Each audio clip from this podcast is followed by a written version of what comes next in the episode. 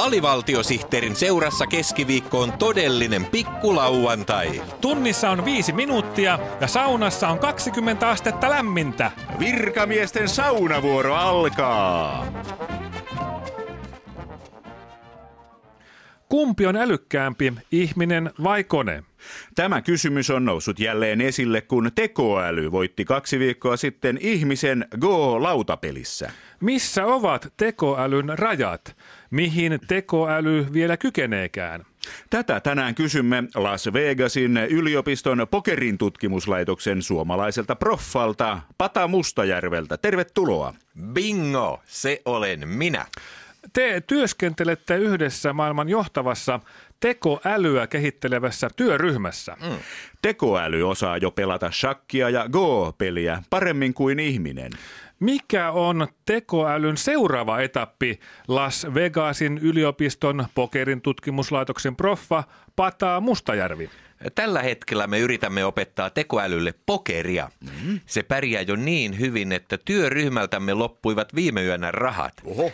Ei teillä muuten sattuisi olemaan paria tonnia vipata ihan vaan tieteen hyväksi. Aivan.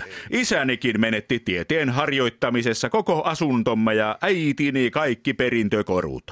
Aivan. Mutta totta kai tekoälytutkimuksen tavoitteet ovat korkeammalla.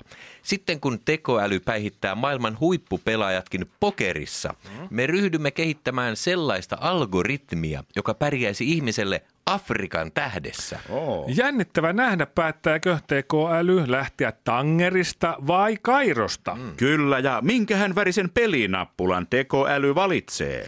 Eikä tämäkään vielä riitä tutkimusryhmällemme. Tavoitteenamme ovat vielä vaikeammat pelit. Tarkoitatteko pajatsoa? Vai puhutteko Kimblestä? Ei. Puhun laivaan lastattu pelistä. Oho. Mikään maailman tekoälyistä ei vielä jaksa pelata sitä niin kauan kuin maailman kahdeksan vuotiaat laiva on lastattu pelin huiput. Aivan.